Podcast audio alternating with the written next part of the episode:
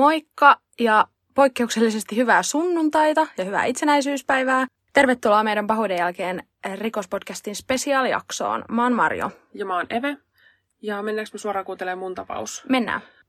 Tähän alkuun tosiaan haluan sanoa, että käsittelys on Ivalon perhesurma, jossa on myös lapsi uhrina.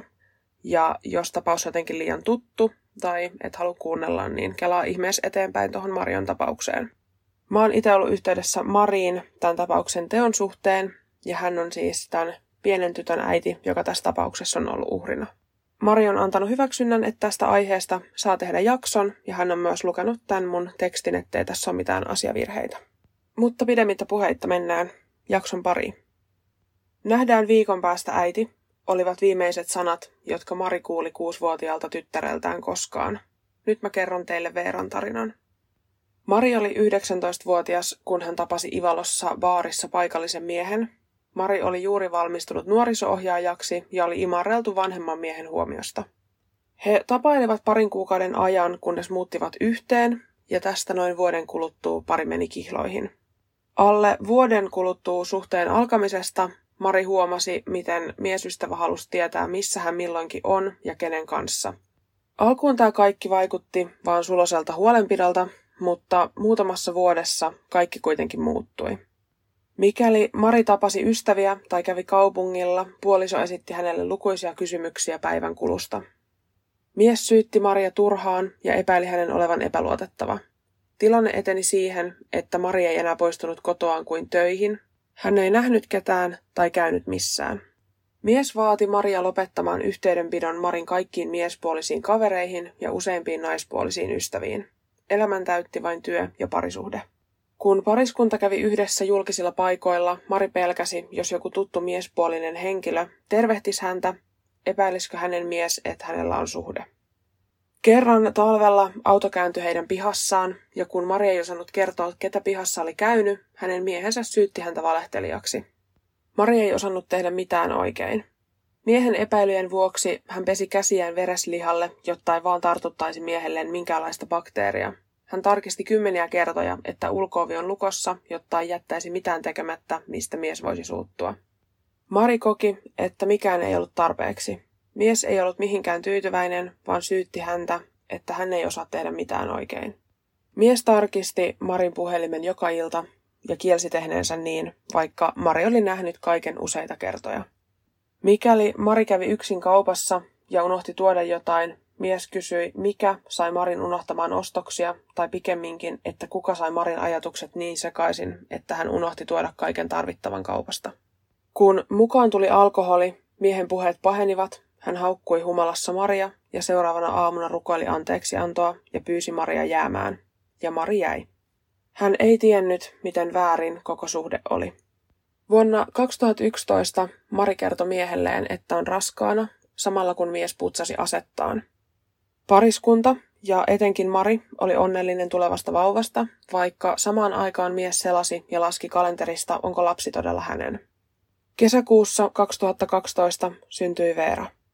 Alkuun kaikki sujui hyvin, tilanne kotona rauhoittui, kunnes Mari palasi töihin äitiyslomalta. Epäilyt jatkuivat ja tilanne kotona muuttui ahdistavaksi. Kaikki mitä Mari teki oli väärin. Hän kuunteli vääränlaista musiikkia ja katsoi vääriä ohjelmia. Ulospäin kaikki näytti kuitenkin täydelliseltä, mutta todellisuudessa tilanne oli katastrofaalinen. Pikkuhiljaa Mari alkoi miettiä eroa. Kun hän toi ajatuksensa ilmi, mies puhui, miten tärkeää on, että lapsella on ydinperhe tallella. Kuitenkin vuonna 2017, pienen riidan jälkeen, Mari päätti, että nyt saa riittää. Hän muutti Ivaloon ja mies jäi perheen kotitaloon Keväjärvelle. Ero oli miehelle kova paikka. Hän sanoi Marille, että Mari on itsekyytensä vuoksi valmis pilaamaan viattoman lapsen elämän tuhoamalla tämän perheen. Veeran huoltajuus jaettiin tasan. Mari halusi, että Veeran ja hänen isänsä välit eivät muutu, sillä mies oli hyvä isä Veeralle ja rakasti tytärtään. Kun erosta oli kulunut muutamia kuukausia, Mari alkoi puhua eron todellisista syistä ensin pikkusiskolleen, tämän jälkeen ystävilleen ja vanhemmilleen. Kukaan ei ollut arvannut, miten kauhea tilanne hänellä oli ollut. Mitään ei ollut näkynyt ulospäin. Eron jälkeen tämä ex-mies saattoi laittaa päivässä jopa sata viestiä Marille aamu kuudesta yöhön asti. Marista myös tuntui, että ex-mies tiesi hänen liikkeensä liian tarkkaan, kunnes eräänä päivänä Veera kertoi, että on useasti ollut aamulla isänsä kanssa Marin kodin vieressä parkkipaikalla. Koska tilanne ei rauhoittunut, niin syksyllä 2018 Mari kääntyi poliisin puoleen. Ensin asiaa yritettiin selvittää keskustelemalla, mutta lopulta Mari päätyi poliisien kanssa hakemaan lähestymiskieltoa eksmiestään kohtaan. 29.10.2018 oli Veeran vaihtopäivä. Hän oli ollut isällään viikon ja isä oli vienyt hänet aamulla eskariin. Suunnitelmissa oli, että Mari hakee Veeran iltapäivällä luokseen.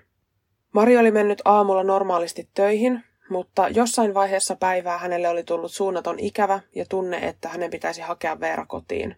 Hän rauhoitteli itseään hokemalla, että näkee Veeran vain muutamien tuntien kuluttua. Tuolloin samaisena aamuna haastemies oli soittanut Marin ex-miehelle ja kertonut, että Mari on hakenut hänelle lähestymiskieltoa. Marin ex-mies soitti Marille tämän jälkeen kolmesti ja laittoi kuusi viestiä. Hän vaati, että lähestymiskielto perutaan. Mari ei töissä ollessaan kyennyt vastaamaan puhelimeen ja häntä oltiin ohjeistettu, että asia kannattaa hoitaa viranomaisteitse. Niinpä kesken työpäivän Mari lähetti poliisille sähköpostia ex-mieheltä tulleista yhteydenotoista. Kello 10.37 tuli Marille viimeinen puhelu hänen ex-mieheltään.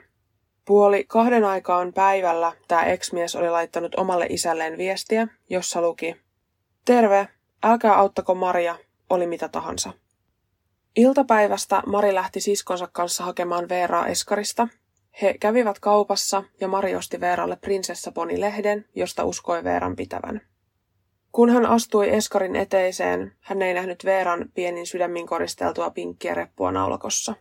Marille tuli epämukava tunne, ja kun hän kuuli, että ex-mies oli hakenut Veeran jo kotiin, hänen kädet alkoivat täristä. Mari koitti soittaa ex-miehelleen, mutta tämä ei vastannut. He etsivät Veeraa, häntä kuitenkaan löytämättä, ja lopulta Marin sisko soitti poliisille. Alkuillasta, kun Mari oli kotona siskonsa kanssa, niin hän sai soiton, jossa hänen käskettiin pysyä kotona. Tämän jälkeen hän kuuli, miten auto ajoi pihaan ja ovelta kuului koputus. Kun Mari avasi oven, hän näki poliisin ja sosiaalityöntekijän seisovan oven takana. Mari kertoo tällöin tienneensä, että nyt tuodaan kuolinviestiä. Hän muistaa kuulleensa sanat, kaksi ruumista ammuttuna. Seuraavat selkeät muistikuvat ovat seuraavalta iltapäivältä. Hän muistaa miettineensä, aneliko Veera isänsä laittamaan aseen pois, tai pelkäsikö Veera, joutuiko hän kärsimään. Poliisi kertoi, että tapahtumapaikkatutkinnan ja Veeran vammojen perusteella oli todennäköistä, että ampuminen oli tapahtunut hänen tietämättään äkisti, mutta varmuutta asialle ei koskaan saada. Seuraavana päivänä Mari sai poliisilta Veeran pinkin repun. Se oli löytynyt ex-miehen auton takapenkiltä.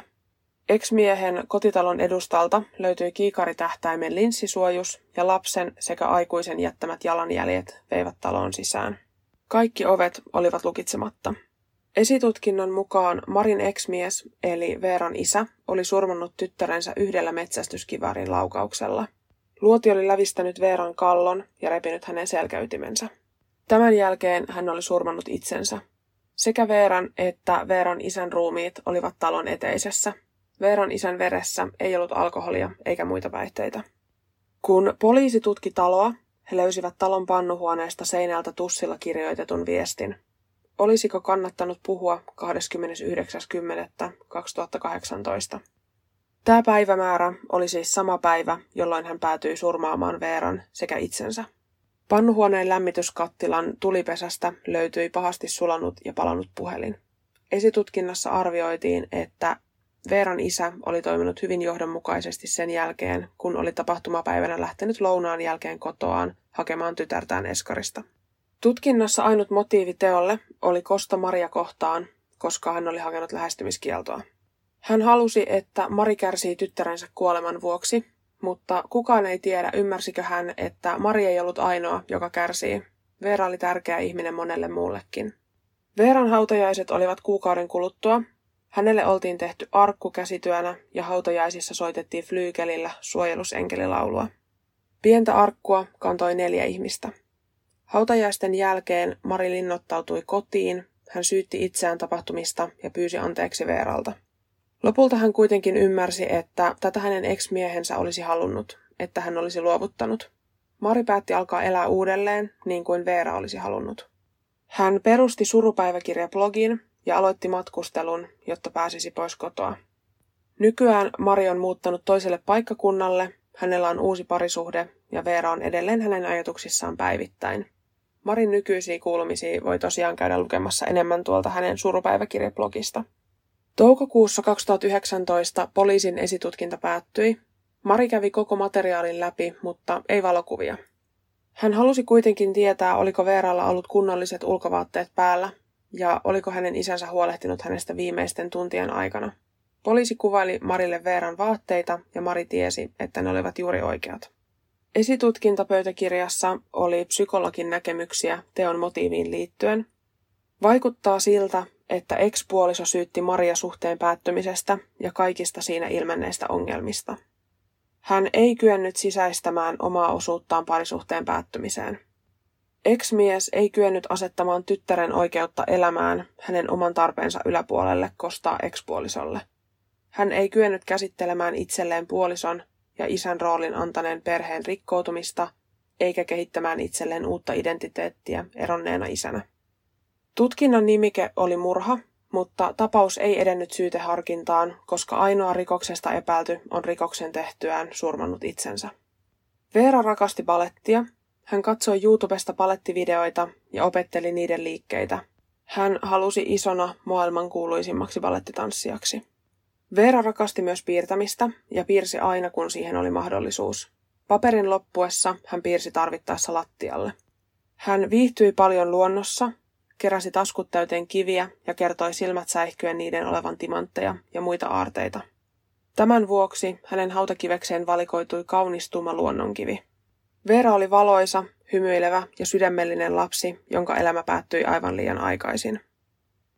Perhesurma on henkirikos, jossa vanhempi on surmannut yhden tai useamman lapsensa. Perhesurmiin voi liittyä myös puolison surma, tekijän itsemurha tai molemmat. Toisin kuin muissa henkirikoksissa, oman lapsen surmaaja ei yleensä ole ollut tekohetkellä päihteiden vaikutuksen alaisena, eikä heillä yleensä ole aikaisempia tuomioita väkivaltarikoksista taustalla. Väkivaltaa on kuitenkin voinut perheen sisällä olla jo pidempään. Usein perhesurmiin liittyy myös suunnitelmallisuutta, Lähes kaikki perhesurman tekijät ovat miettineet tekoaan jo pidempään. Tekijät ovat usein googletelleet tietoa perhesurmista, esitelleet ammuksia tai aseita sekä jättäneet itsemurhakirjeitä näkyville. Usein perhesurman tekijä on myös uhannut itsemurhalla ennen perhesurmaa tai ollut mielenterveyspalveluiden asiakas. He ovat saattaneet hakea apua esimerkiksi mielialaan, mutta eivät ole puhuneet väkivalta- tai itsemurha-ajatuksista, eikä heille olla tämän takia osattu tarjota oikeanlaista apua. Usein perhesurmien taustatekijöinä ovat parisuhteen ongelmat, erotilanteet tai eroaikeet, taloudelliset vaikeudet tai mielenterveysongelmat. Esimerkkinä tähän, että erotilanteissa tekijä saattaa survata lapset kostoksi toiselle vanhemmalle erosta, niin kuin just tässä aiemmassa Veeran tapauksessa. Vuosien 2009 ja 2018 välisenä aikana Suomessa on menehtynyt 46 alle 15-vuotiaista lasta henkirikoksen uhrina. Lapsen äiti on ollut tekijänä 57 prosentissa tapauksista, isä 41 prosentissa ja joku muu perheenjäsen 2 prosentissa. Tilastojen mukaan äidit surmaavat useimmiten vastasyntyneitä, kun taas isät surmaavat vanhempia lapsia. Lapin yliopiston tekemässä tutkimuksessa, jossa vertailtiin neljän eri perhesurman oikeudenkäyntipapereita ja 16 naisen haastatteluja, jotka olivat joutuneet vainon kohteeksi eron jälkeen, löytyi kolme selkeää yhtäläisyyttä, joita voidaan karkeasti sanottuna pitää varoitusmerkkinä, että jotain pahaa saattaa olla sattumassa. Ensimmäinen näistä merkeistä on pakottava ja kontrolloiva luonne, joka voi ilmetä haluna kontrolloida perheenjäseniä esimerkiksi eristämällä heidät ystävistään ja perheistään tai tarkkailemalla heitä ja pelottelemalla heitä. Toinen varoitusmerkki on väkivaltaisen suhteen kiinnipitävyys, eli että jätetty osapuoli ei sopeudu eroon tai suostu hyväksymään sitä. Kolmas varoitusmerkki on väkivallan tai tappavan teon uhka, joka siis tarkoittaa sitä, että uhria saatetaan uhkailla tappamisella tai väkivallalla, tai että hän on kokenut väkivaltaa jo aiemmin suhteessa.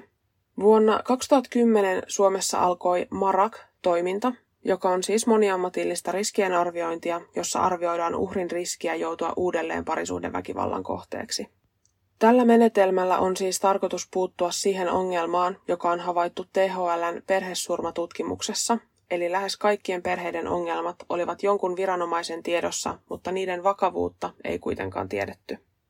Marak kokoaa alueella toimivat uhrin auttamiseksi työskentelevät viranomaiset ja järjestötahot yhteen ja koordinoi uhrille annettavaa tukea. Marak koostuu systemaattisesta väkivallan riskiarvioinnista.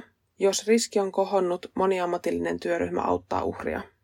Tässä työryhmässä laaditaan moniammatillinen suunnitelma, jonka tarkoitus on parantaa uhrin turvallisuutta. Marak-työryhmiä on Suomessa kymmenillä eri paikkakunnilla. On kuitenkin erittäin tärkeää, että perheväkivallan kanssa ei jää yksin. Apua saa esimerkiksi poliisilta, ensi- ja turvakotien liitosta, rikosuhripäivystyksestä, nollalinjalta, nettiturvakodista, naisten linjalta, miessakit ryltä sekä lyömättömältä linjalta. Mun tapaus oli tällä kertaa tässä. Mennään kuuntele suoraan tähän perään Marion tapaus. Toinen maaliskuuta vuonna 1997 kymmenenvuotias poika oli matkalla kotiin äitinsä luokse kurikkaan. Hän oli viettänyt hiihtolomaviikon isänsä kanssa ja oli nyt palaamassa tämän kyydissä kotiin. Pojalla ei ollut avainta mukana, joten hän soitti ovikelloa, mutta kukaan ei tullut avaamaan, vaikka hänen äitinsä hyvin tiesi, että poika oli tulossa tänään kotiin. No, tämän pojan isä soitti huoltomiehelle, joka tuli avaamaan oven – Eteisestä löytyy kasapostia ja 47-vuotiaan Maria Annikki Mäntylän ruumis. Maria oli siis tämän 10-vuotiaan pojan äiti. Poliisit saapuivat kohteeseen 10 minuutin kuluttua hälytyksestä ja totesivat välittömästi, että kyseessä oli henkirikos. Marian asunto oli täysin sekaisin. Kaikkialla oltiin pengottu ja ympäri asuntoa oli levällään papereita, tupakantumppeja sekä pillereitä – Keittiön pöydällä oli kaksi lasia ja kaksi pulloa koskenkorvaa. Pöydällä oli kolme palasta makkaraa ja sokeriastiaan oli tumpattu tupakoita. Pöydän alla oli sininen miesten hansikas ja keittiön seinässä luki huulipunalla kirjoitettuna Chorro kiitti. Maria oltiin kuristettu hengiltä sähköjohdolla, jossa oli neljä solmua, joista kaksi oli niskan kohdalla ja kaksi solmua johdon päissä varmistaen tiukan otteen – Asunnon ulkoovessa ei ollut murtojälkiä. Paikallispoliisi otti yhteyttä Vaasassa sijaitsevaan keskusrikospoliisin yksikköön ja pyysi apua tutkinnassa. Yhdessä he sitten aloittivat Marian läheisten ja naapureiden kuulustelut. Maria eli suhteellisen tavallista elämää. Hänellä oli vain muutama läheinen ystävä ja hän ei juurikaan käyttänyt alkoholia. Hän ei seurustellut eikä hänellä ollut työpaikkaa. Hän asui vuokralla poikansa kanssa ja sai asumistukea. Naapurissa asuva mies kertoi nähneensä Marian edellisen kerran keskiviikkona illalla 26.2., kun hän lähti viemään lottokuponkia lähikioskille. Poliisien tutkiessa taustoja tuli ilmi, että Kurikassa oli vain muutama viikko ennen Marian murhaa tapahtunut toinenkin törkeä rikos. Nimittäin kaksi iäkästä ihmistä oltiin ryöstetty törkeästi ja pahoinpidelty ryöstön yhteydessä. Kaksi alle 30-vuotiaista miestä olivat murtautuneet tämän iäkkään pariskunnan kotiin katkaisseet sähköjohdot ja sammuttaneet valot. He olivat kuristaneet uhreja ja vaatineet rahaa. Kun tekijät löysivät noin tuhat markkaa, he olivat tyytyväisiä ja pakenivat.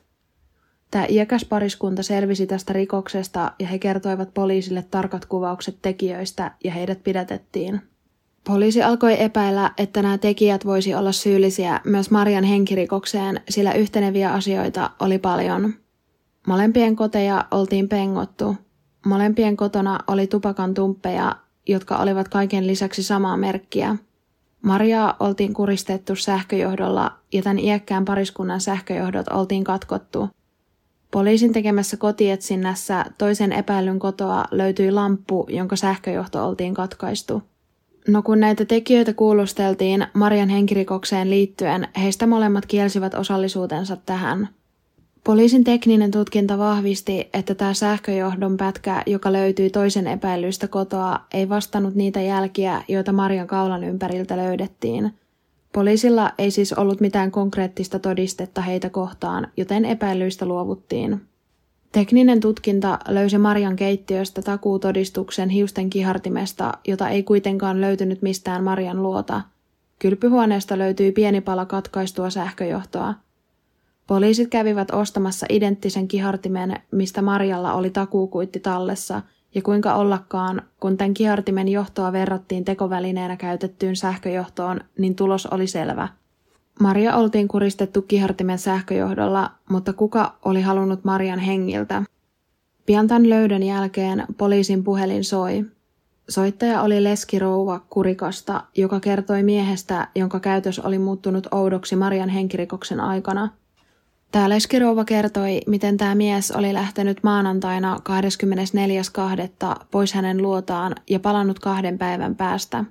Kun leskirouva oli kysynyt, missä mies oli, hän sanoi, että autoa huoltamassa – Leskirouva myös kertoi, miten mies oli tullut hänen luokseen päihtyneenä ja yrittänyt kuristaa tätä yöllä.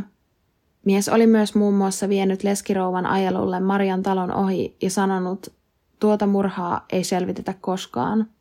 Kävi myös ilmi, että tämä mies oli etsinyt omaa hansikastaan, jonka oli hukannut. Kun poliisi kuuli tämän hansikasjutun, he olivat varmoja hänen syyllisyydestään sillä tästä hansikkaasta, joka oli löydetty rikospaikalta, ei ollut kerrottu vielä julkisuuteen. Kun poliisi vihdoin löysi tämän miehen ja otti hänet kuulusteluihin, niin pikkuhiljaa epäilyt miestä kohtaan hälvenivät. Hänen autostaan ei löytynyt mitään poikkeavaa, hänen kotoaan ei löytynyt mitään huomiota herättävää, ja myös hänen kuulustelu meni kuin oppikirjoissa. Kaikista epäilyistä tätä miestä kohtaan luovuttiin. Tutkijat tuntuivat olevan umpikujassa, Tekijästä ei löytynyt vihjettäkään. He päättivät kuulustella uudestaan Marian lähipiiriä ja olivat nyt yhteydessä myös Marian 50-vuotiaaseen ystävään Marjatta Heinoseen. Marjatta oli lähtenyt hiihtolomaviikon loppupuolella lomalle Espanjaan ja he sopivat poliisin kanssa, että kun hän saapuisi Suomeen, hän tulisi kuulusteluihin. Kuulusteluissa Marjatta kertoi, että oli työskennellyt Marian kanssa 70-luvulla samassa työpaikassa Kankaan päässä mutta kun Maria muutti kurikkaan, heidän ystävyys viileni siihen asti, kunnes Marjottakin päätyi kurikkaan ja he tapasivat uudestaan. Kävi ilmi, että naisilla oli yhteisiä liiketoimia ja yhteisiä valtion tarjoamia lainoja. Marjotta kertoi, että oli nähnyt Marian viimeisen kerran tiistaina illalla, kun meni tämän luokse vierailulle. Maria oli valitellut hiuskihartimen olevan rikki, johon Marjatta oli todennut, että on parempi ostaa uusi kuin korjata vanha – Marjatta oli Marian luona noin kaksi tuntia, jonka jälkeen hän oli lähtenyt kotiin pakkaamaan Espanjan matkaansa varten. Poliisin rikoslaboratoriossa analysoitiin kovaa vauhtia näytteitä ja vihdoin huhtikuun alussa saatiin tarkempia tietoja. Sokeriastian tumpatusta tupakan tumpista oltiin saatu DNAta, joka kuului naiselle, mutta ei Marjalle – Poliisi alkoi pikkuhiljaa epäillä, olisiko mitenkään mahdollista, että joku nainen olisi koittanut lavastaa rikospaikkaa näyttämään sille, että jokin mies olisi syyllinen tähän henkirikokseen. Poliisin tietoon tuli, että Marjatan tytär oli aiemmin seurustellut vankilassa olevan Raimo Tienhaaran kanssa ja että Marjatta oli käynyt tämän rikollisen luona vankilassa välittömästi tultuaan Suomeen Espanjasta. Raimo Tienhaaraa kuvailtiin tähän aikaan Suomen pelätyimmäksi rikolliseksi hän oli kerännyt itselleen kymmenien miljoonien markkojen omaisuuden huumekaupoilla ja kiristyksillä. Poliisi alkoi epäillä, olisiko Marjatalla osuutta Marian murhaan. Marjatta otettiin laajempaan tutkintaan ja hänet sekä hänen tyttärensä pidetettiin samaan aikaan ja vietiin kuulusteluihin. Nämä kuulustelut eivät kuitenkaan tuottaneet minkäänlaista tulosta, mutta kun Marjatan DNAta verrattiin tupakantumpeista löytyneeseen DNAhan, tulos oli selkeä. Marjatta kuitenkin kiisti osallisuutensa Marian henkirikokseen jyrkästi. Toukokuussa vuonna 1997 paikallislehti uutisoi isosti. Marja surmattiin kihartimen johdolla. Ja tämän otsikon näki muun muassa elektroniikkakauppias Marian kodin vierestä. Hän otti yhteyttä poliisiin ja kertoi, että tapasi Marian hiihtolomaviikolla kaupassaan – Maria oli kertonut kihartimensa olevan rikki ja kauppias oli kehoittanut ostamaan suoraan uuden eikä edes miettimään sen korjaamista, jolloin Maria kertoi, että oli katkaissut tämän kihartimen johdon jo ja säästänyt sen ystävättärälleen, joka oli kertonut tarvitsevansa tätä johtoa. Asunnosta löydettiin reilusti Marjatan sormenjälkiä, muun muassa kirjahyllystä, Marian pengotusta laukusta, tupakka-askista, Marian puserosta, housuista sekä tossuista – Sormenjälkiä oli myös ympäri asuntoa levitetyissä asiapapereissa. Asunnosta löytyy myös kissan karvoja, jotka sopivat Marjatan omistamaan kissaan. Mä aiemmin kerroinkin teille, että keittiön pöydän alta löytyi sininen miesten hansikas. Kun sitä tutkittiin tarkemmin, löytyi siitä kynsilakan siruja sekä punaisia ja sinisiä akryylikuituja ja vihreää polyesteriä. Ja kuinka ollakaan, Marjatalla oli ulkoilutakki, johon nämä materiaalit sopi. Näitä kuituja verrattiin myös poliisin muiden epäiltyjen vaatteisiin, mutta yhtäläisyyksiä ei löytynyt. Oli selvää, että ne olivat peräisin tästä Marjan takista. Poliisin rikoslaboratoriossa tutkittiin pöydältä löytyneet kaksi lasia ja toisessa näistä oli Coca-Colaa ja toisessa Coca-Colaa ja koskenkorvaa. Poliisin tutkimuksissa ilmeni, että sekä Maria että Marjatta eivät käyttäneet alkoholia, joten tämän uskottiin ollen lavastettu veto Koskenkorva oltiin luultavasti laskettu viemäristä alas. Keittiön pöydältä löytyi myös makkaranpaloja, jotka yhdistettiin toisiinsa ja niistä palasista tuli yhteensä puolikas makkara. Yhdessäkään palasessa ei ollut puremajälkiä, joten myös tämän uskottiin olleen lavastettu, jotta poliisit epäilisivät tekijäksi miespuolista henkilöä.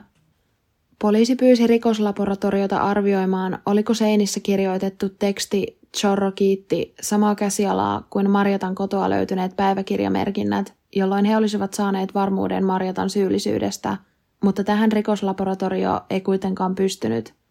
He kuitenkin sanoivat, että kirjoitukset voivat olla saman ihmisen käsialaa. Pöydällä oli myös yksi abloin avain, joka ei sopinut Marjan asuntoon. Kun poliisi meni keskustelemaan Marjatan eksmiehen kanssa, he vertasivat tätä avainta hänen oveensa ja kuinka ollakaan ovi aukesi. Miehellä oli kuitenkin vedenpitävä alipi, joten poliisi uskoi, että Marjatta yritti lavastaa ekspuolisonsa syylliseksi tähän tekoon. Ainoa motiivi, jonka poliisi teolle sai, oli rahaan liittyvä – Marjalla ja Marjatalla oli tosissaan yhteisiä liiketoimia ja kuulusteluissa Marjatta kertoikin, että Marja oli lähtenyt Helsinkiin hoitamaan asioita ja ostanut obligaatioita noin 300 000 markalla. Marjatan mukaan Marja olisi ostanut nämä obligaatiot Marjatan henkilöllisyystodistuksella Marjatan nimiin. Tutkijat selvittivät asiaa ja selvisi, että Marjatan tililtä ei oltu tehty 300 000 markan nostoa, mutta tämä nosto oltiin tehty Marjan tililtä. Eli Marja oli nostanut tämän summan omalta tililtään ja ostanut sillä obligaatioita. Ne obligaatiot on siis tällaisia joukkolainoja, joihin voi sijoittaa. Vuonna 1996 Marjatta oli nostanut kahdessa erässä itselleen nämä obligaatiorahat ja pitänyt ne omalla tilillään – hän ei aikonut maksaa rahoja takaisin Marjalle. Lokakuussa vuonna 1997 oikeudenkäynnissä syyttäjä sanoi, että teko oltiin tehty vakaasti harkiten. Sitä puoltavia tekijöitä oli esimerkiksi kuristamiseen käytettyyn sähköjohtoon tehdyt solmut, koska ne oltiin tehty sitä varten, että ote pysyisi paremmin. Lisäksi puoltavia tekijöitä olisi myös rikospaikan lavastus ja murhan ajankohta – Marjotta tiesi, että Marja oli yksin tämän hiihtolomaviikon. Käräjäoikeus tuomitsi Marjatan murhasta, törkeästä kavalluksesta ja varkaudesta elinkautiseen vankeusrangaistukseen. Marjotta istui tuomiotaan 12 vuotta ja vapautui vuonna 2009.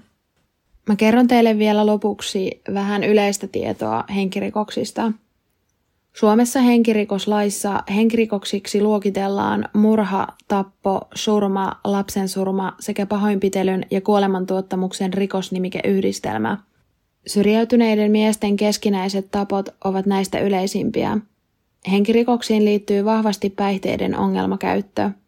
Noin kaksi kolmasosaa miespuolisista ja lähes puolet naispuolisista henkirikosten osapuolista on päihteiden ongelmakäyttäjiä – Suurin osa henkirikoksista tapahtuu yksityisasunnoissa, mutta näissäkin on eroja, sillä yleensä nuorten tekemät henkirikokset tapahtuivat julkisella paikalla, kun taas vanhemmat ikäryhmät tekevät henkirikokset juuri yksityisasunnoissa. Naiset joutuvat todennäköisimmin henkirikoksen uhriksi omassa kodissaan kuin miehet. Tilastojen mukaan 88 prosenttia henkirikosten tekijöistä on miehiä – ja puolestaan henkirikosten uhreina miehet ovat 69 prosentin verran. Usein henkirikoksen tekijällä on myös aiempaa väkivaltaista historiaa taustalla. Yleisin tekoväline viimeisen kymmenen vuoden ajalta tehdyssä katsauksessa on ollut teräase, ja yleisin teräase, jota henkirikoksiin on käytetty, on ollut keittiöveitsi. Miesten tekemistä henkirikoksista joka neljäs on tehty ilman asetta, pahoinpitelemällä tai kuristamalla uhrikuoliaksi. Naiset puolestaan turvautuvat miehiä useammin myrkkyihin ja tukahduttamiseen. Ampuma-aseita käyttävät useimmin miehet. Naiset surmaavat useimmiten nykyisen tai entisen puolisonsa, kun taas miehet surmaavat useimmiten ystävänsä tai tuttavansa. Suomessa henkirikoksen motiivi on useimmiten ryyppyriita. Muita motiiveja ovat muun muassa mustasukkaisuus, mielenterveydellinen häiriö, parisuhteen ongelmat, kosto sekä taloudellinen syy. Rikoslain mukainen rangaistus taposta on 8-12 vuotta vankeutta. Miehen keskimääräinen rangaistus taposta on 10 vuotta ja 10 päivää. Naisen keskimääräinen rangaistus on 9 vuotta ja 2 kuukautta. Murhasta rikoslain mukainen rangaistus on elinkautinen. Keskimäärin elinkautinen vankeusrangaistus on Suomessa pituudeltaan 12 vuotta, 5 kuukautta ja 16 päivää. Suomessa henkirikosten määrä on lähes puolittunut viimeisen 20 vuoden aikana. Yksi merkittävimmistä tekijöistä on viranomaisten mukaan alkoholin kulutuksen väheneminen Suomessa. Suomessa henkirikoksen salaaminen piilottamalla tai tuhoamalla on suhteellisen harvinaista. Yleisin ruumiin tuhoamistapa on rikospaikan polttaminen. Henkirikoksissa syyllisen henkilöllisyys ratkeaa Suomessa yleensä hyvin nopeasti – Viimeisen kymmenen vuoden aikana syyllinen on saatu selville vuorokaudessa jopa 77 prosentissa tapauksista. Tässä oli tämä meidän itsenäisyyspäivän erikoisjakso. Kiva kun kuuntelitte. Ja tota, palataan ensi keskiviikkona. Ottakaa meihin IGS yhteyttä, jos tulee jotain asiaa, että pahuuden jälkeen tai sähköpostilla pahuuden jälkeen at gmail.com. Moi moi! Moi moi!